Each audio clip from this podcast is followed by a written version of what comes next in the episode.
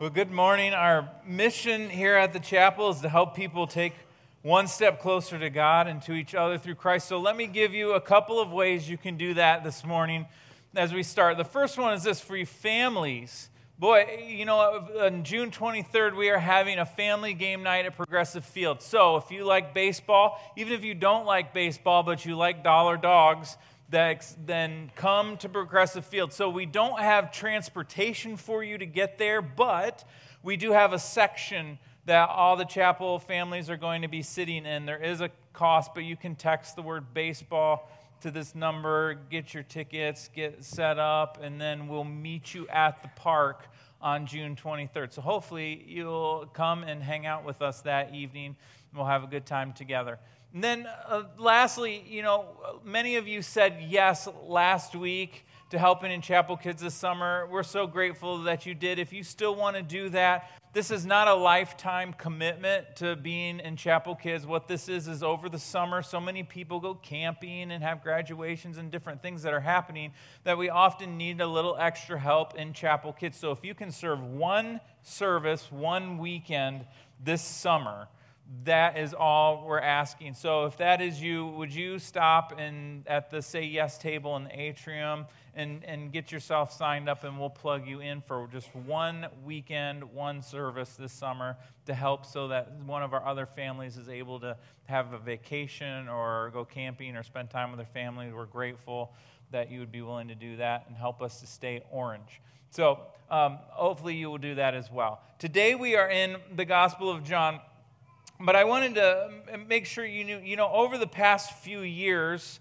a lot of you have, have known me these past few years. I've worked a lot harder on trying to exercise and eat a little bit healthier, and because I'm not getting any younger, right? None of us are. And my family, there was some heart issues in in my family, and so my doctor said, well, you should probably be a little more cautious about your weight and your blood pressure.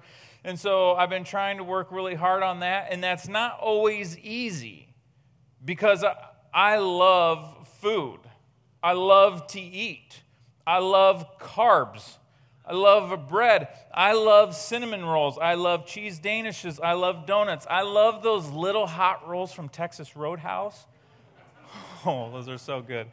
And then um, I, I, I love the big warm pretzels from Cedar Point and Sam's Club. Those are actually those are good with the cinnamon and sugar on top. Those are phenomenal. I love the um, Hawaiian rolls. I love the chicken barbecue deep dish pizza from Domino's. That is legit if you've not had it. That is so good.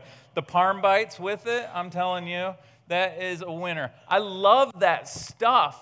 I, I love carbs, and, and I do love salad too, don't get me wrong, but I like my salad with a lot of croutons on top, and then I'm good. I'm so glad that Jesus... that Jesus is all about carbs too. I know that he is, and I can prove that he is, because today in John chapter six, Jesus said, I am the bread of life. Clearly, he knows carbs. And um, so I'm just following suit in that. In all seriousness, though, I, Jesus said some things today in John chapter six that are really important. And not only are they important, but he said some things in to the people in that day that would have been disturbing. It, they, they didn't get it. And so I, I want to jump into this. We're starting in verse twenty-two. So if you have your Bibles, we're going to be in John six, starting in verse twenty-two, or your smartphones.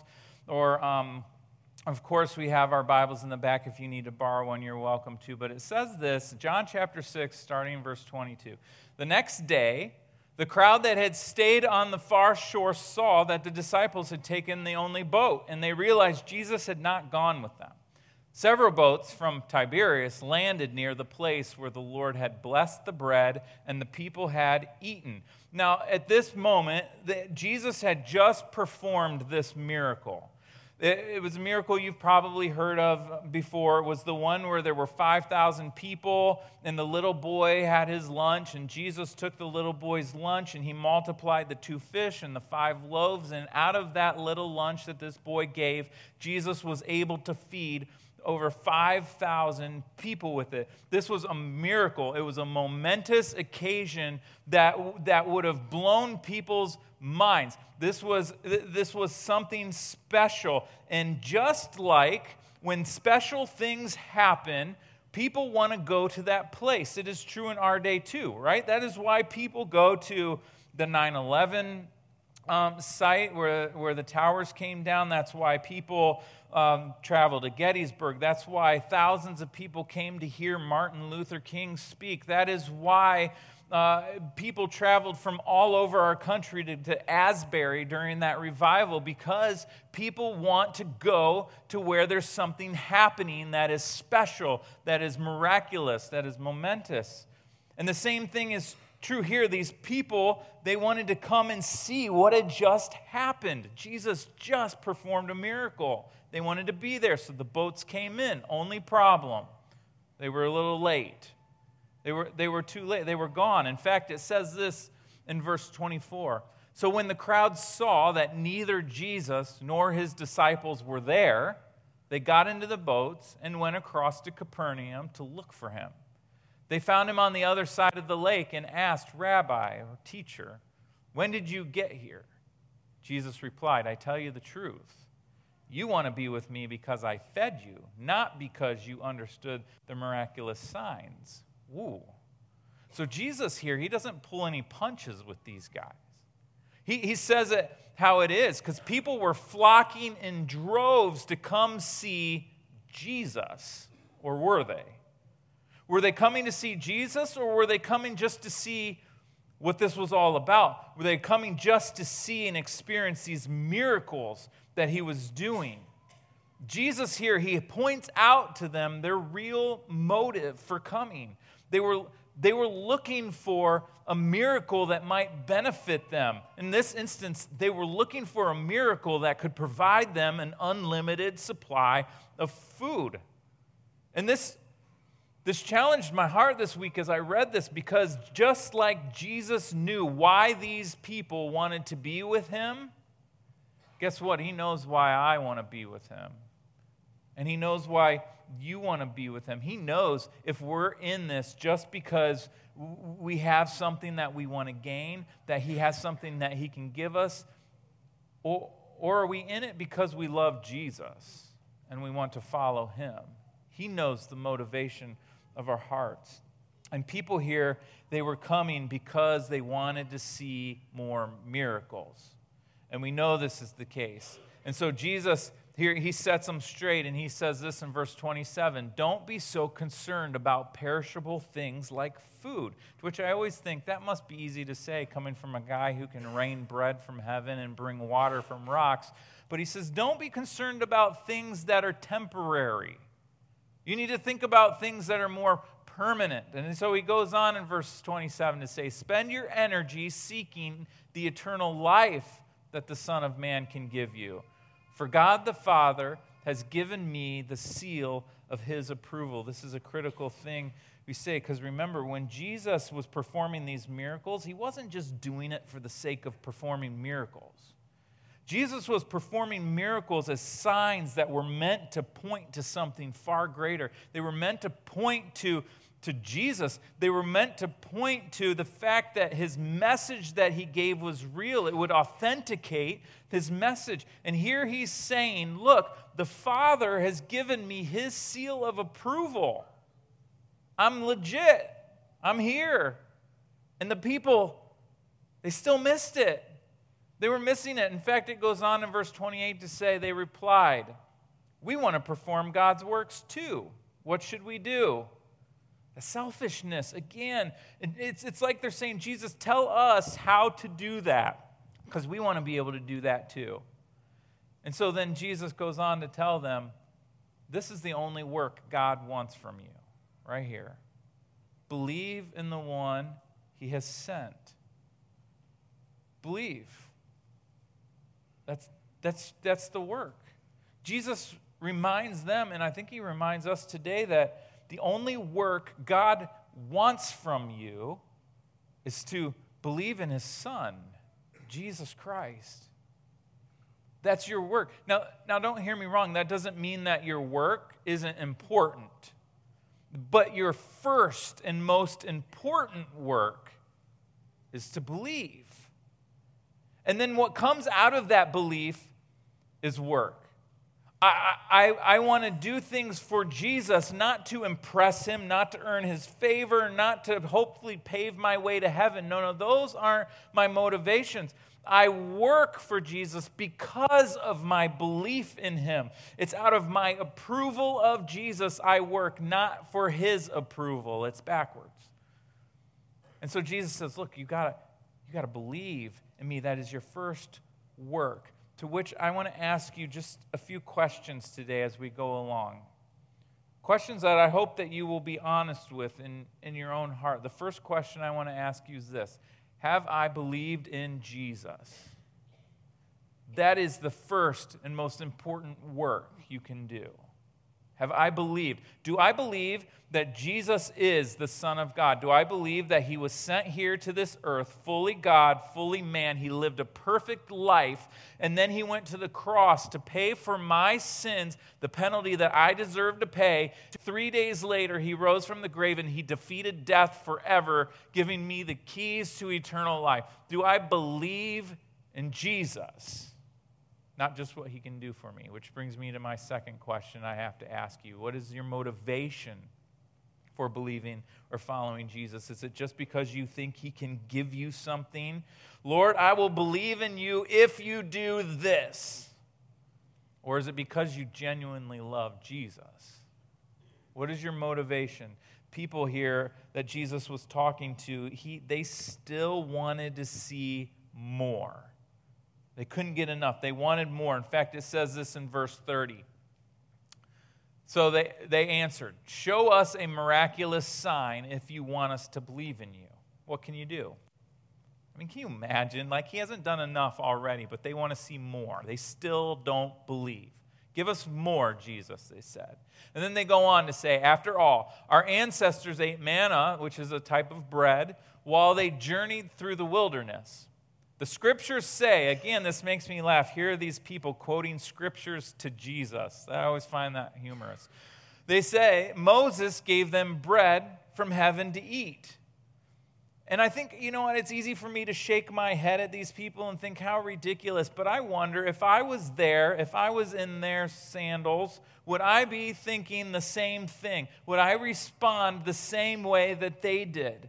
Because when the people of Israel, they were in the wilderness, they realized they had an ultimate dependence on God every single day. And he literally rained down bread from the heaven and took care of them on a daily basis. And these people, they still, they still put their focus on a man. They put their focus on Moses, the leader of the people. They gave credit to him, and Jesus was having none of it here. He's going to set them straight because, listen to this, you don't take glory from God ever, ever.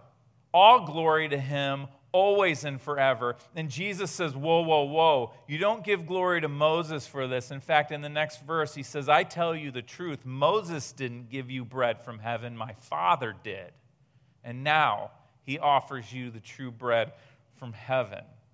He, he stops them and he says, no, no, no. You don't take credit for this. This was my Father. Give him the glory. He did this work. And then he goes on in verse thirty-three and thirty-four, the true bread of God is the one who comes down from heaven and gives life to the world. Sir, they said, give us that bread every day. And Jesus replied, I am the bread of life. Whoever comes to me will never be hungry again. Whoever believes in me will never be thirsty. This is the first of seven I am statements that Jesus makes in the book of John.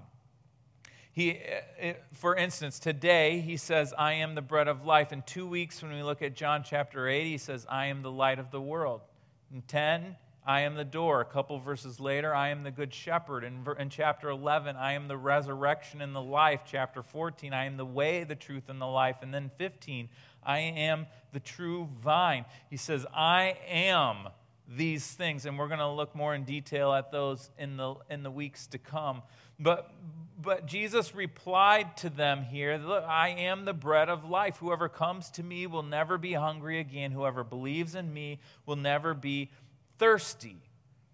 Now, when I read this, I thought, man, that sounds familiar, and I wonder if it sounds familiar to you too, because it was just a couple of chapters earlier in John chapter four. Remember when Jesus was talking to the woman at the well, and she and she was sharing her heart with him, and he cared for her, and he said, "Look, I'm the source of water, the, the, the, of living water," he tells her. And now he's saying, "Look, I, I am the bread of life."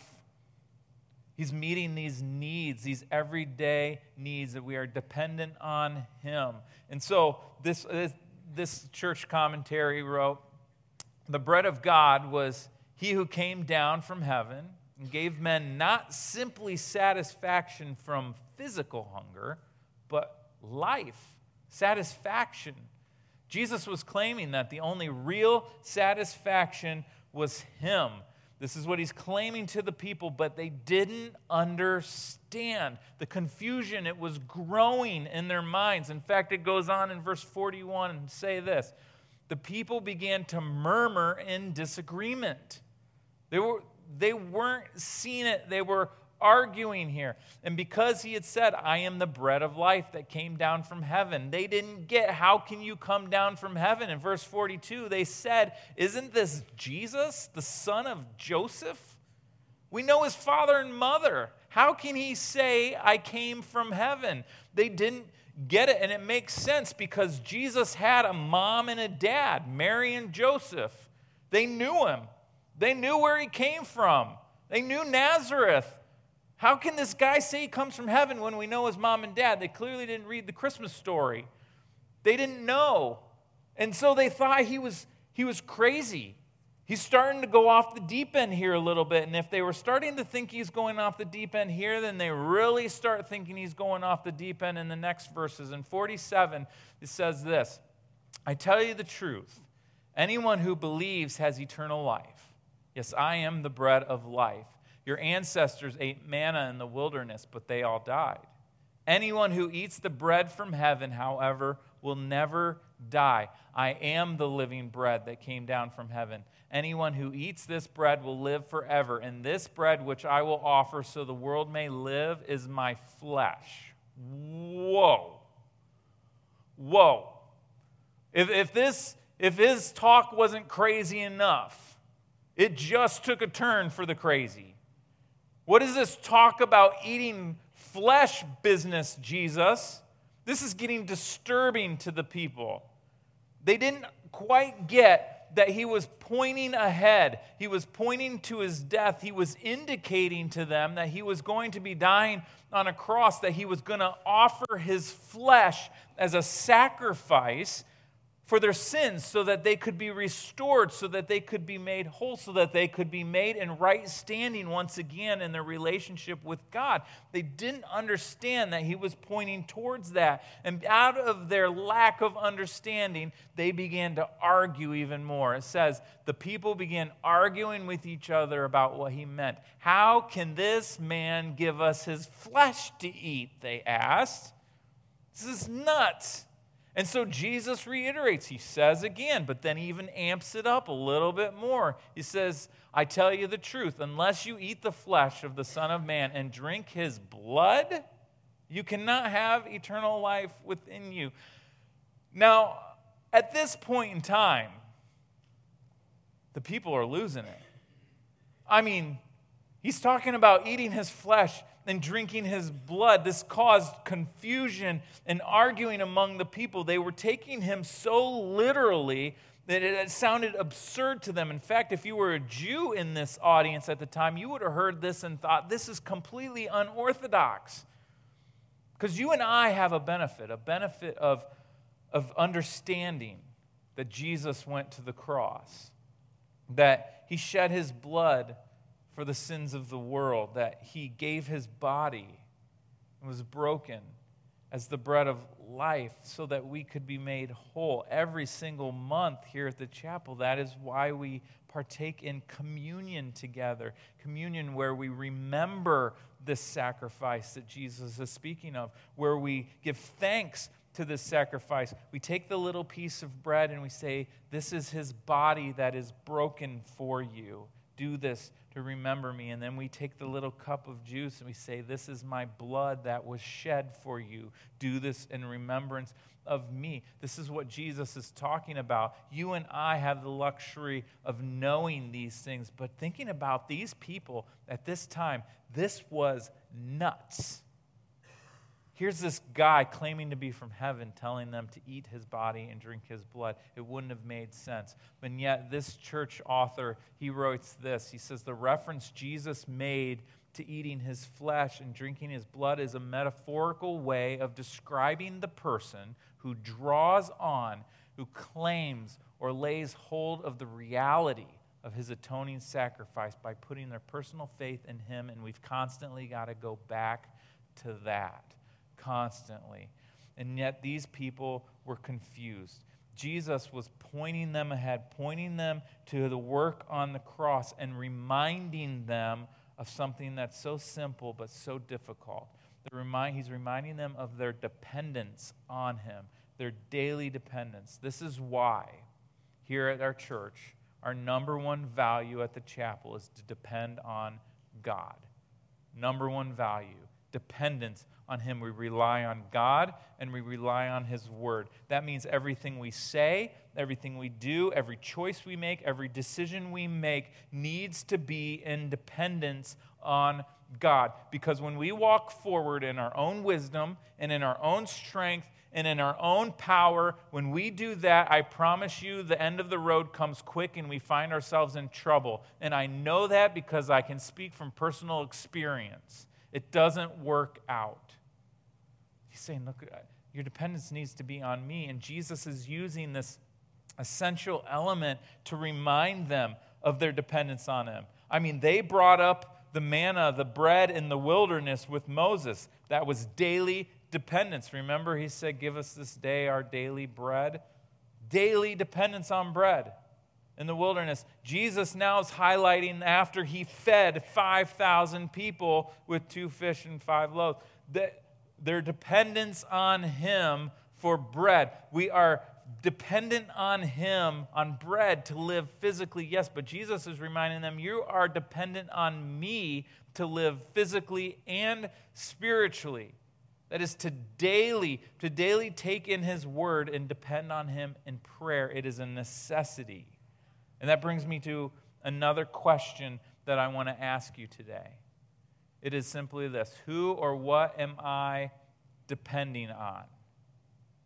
What are you depending on? Because I promise you, all of us are depending on something or someone. Whether you are in this room and you are following Jesus, or whether you're in this room and you're not following Jesus, I promise you, you are placing your dependence on something or someone. Let me, let, let me give you some examples here. For example, Uh, we can depend on our paycheck, but we're not guaranteed our job, so that's undependable. We can depend on our friends, but let's be honest, we all have had some friends that have let us down. Some of you put your dependence on me, and I promise I have let you down and disappointed you. Not intentionally, but it happens. We can depend on our looks and appearance. I've never had this problem, but some of you, you have. But none of us are getting any younger.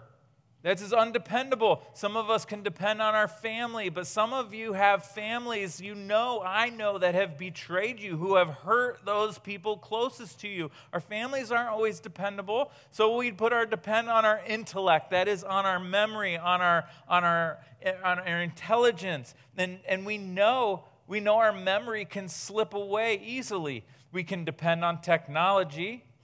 Well, technology has its flaws, most certainly. That's undependable. We depend on doctors, but doctors, they have a limited knowledge. They don't know everything. It's undependable. So we say, fine, fine. Well, we'll depend on ourselves because we're the only things that can be dependable. But even you know, even your strongest, most capable, hardworking people, they come to the end of themselves eventually. Everyone cracks. Everything in this world is undependable, will fail. And so I say this from the bottom of my heart, and I mean it. Jesus is the only one that I have found, the only one I've found in my life and in this world that has never failed, who has always been constant, unchanging, and dependable every single day.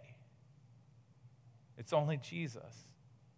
And so in verse thirty-five, Jesus reminds them, I am the bread of life. I am the one you depend on every day and always.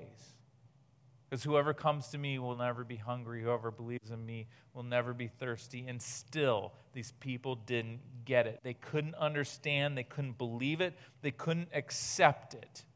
And that brings me to jumping ahead to verse sixty. It says this. Many of his disciples said, this is very hard to understand. How can anyone accept it, they said. And so in verse sixty-six, it says, at this point, many of his disciples turned away and deserted him. Remember, Jesus would have had hundreds of people following him. He would have had hundreds of disciples.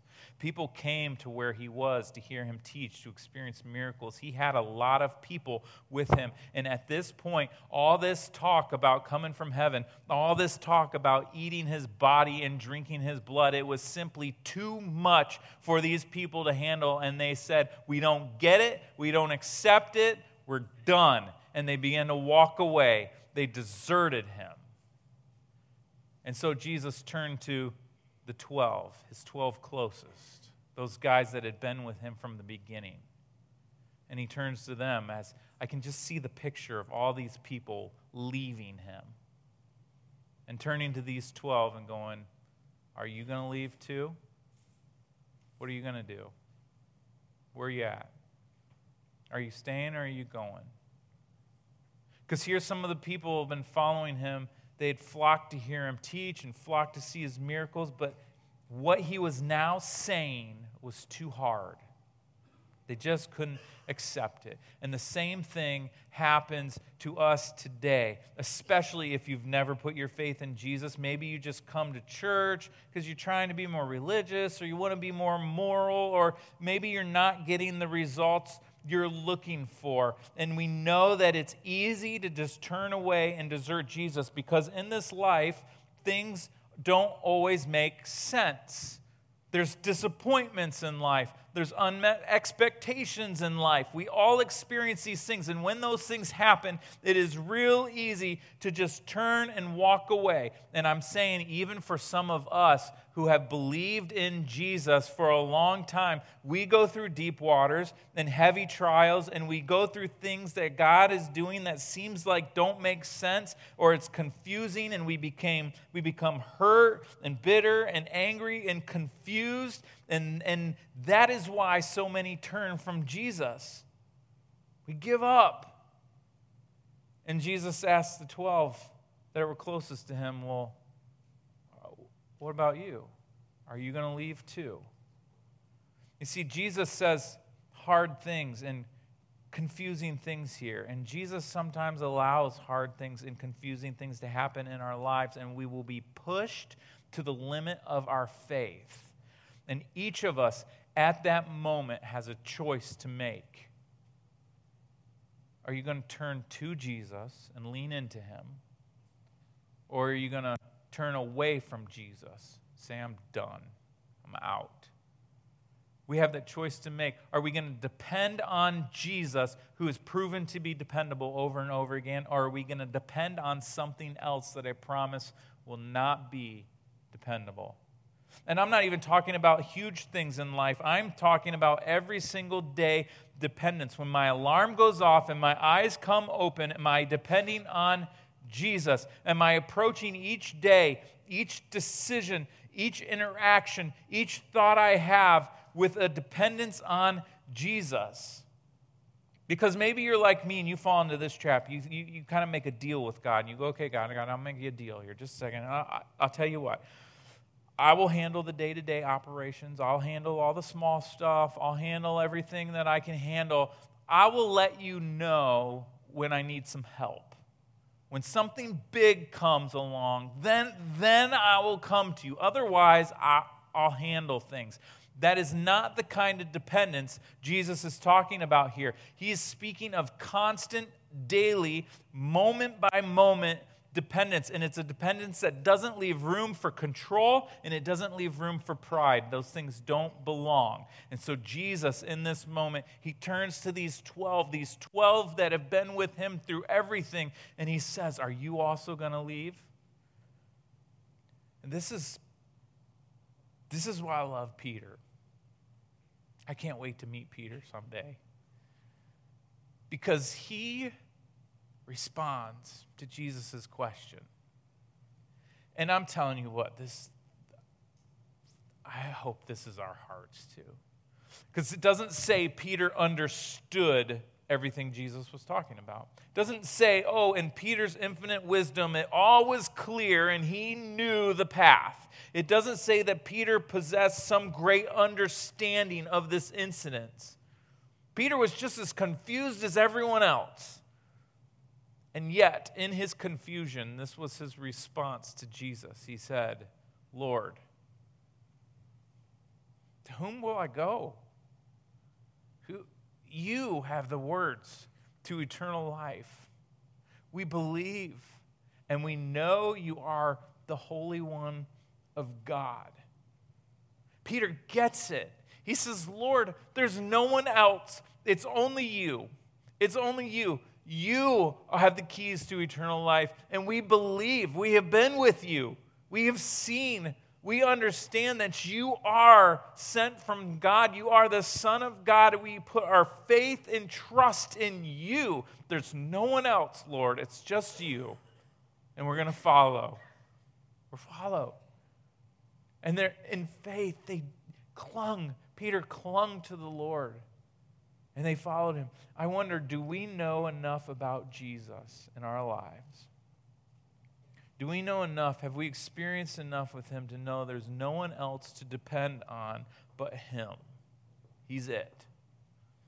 And so I asked the worship team to come back out because there's a song I would love to close with that I think speaks to this kind of dependence that Jesus is talking about. But bef- before we sing that, I want to I want to ask you these three questions. And I want you to write these questions down or take a picture of them with your phone, because this week I want you to talk about these three questions with your family, with your husband or wife, with your kids. Talk about them in the car ride on the way home. Talk about them at lunch. Maybe I want you to ask yourself these three questions every single morning before you wake up for work. So make sure you get these. Question one, do I believe in Jesus? Do you believe that he is who he says he is? I'm going to seriously ask yourself that. Do I believe? And what is my motivation for believing? Is it just for what I can get out of it, or because I really want to follow him? Question two, I want you to wrestle with this week. Who or what am I depending on? Is it, are you depending on something that's undependable? Are you, are you leaning on your bank account, or are you leaning on the bread of life? Are you leaning on a relationship, or are you leaning on the bread of life? Are you leaning on your own wisdom and only the things you can see, or are you leaning on the bread of life? What are you depending on this day? I want you to talk about that with your family. Is there something that, is there an adjustment you need to make? Like, hey, family, is there something we need to do here to make a change, an adjustment? Are, are we truly putting our dependence on God, or are we working really hard at, at doing our own thing? And then question three is this. What step do I need to take today? What step? If I'm going to move closer to Jesus, what do I need to do? Is that a, do I need to have a hard conversation with Jesus? Do I need to tell him what I'm wrestling with? Do I need to ask him to just help me? What, what is that thing you need to talk to him about? What step do you need to take? So I would challenge you to do those things this week. So in closing, let's just stand together and unite our hearts, and could we sing this last song?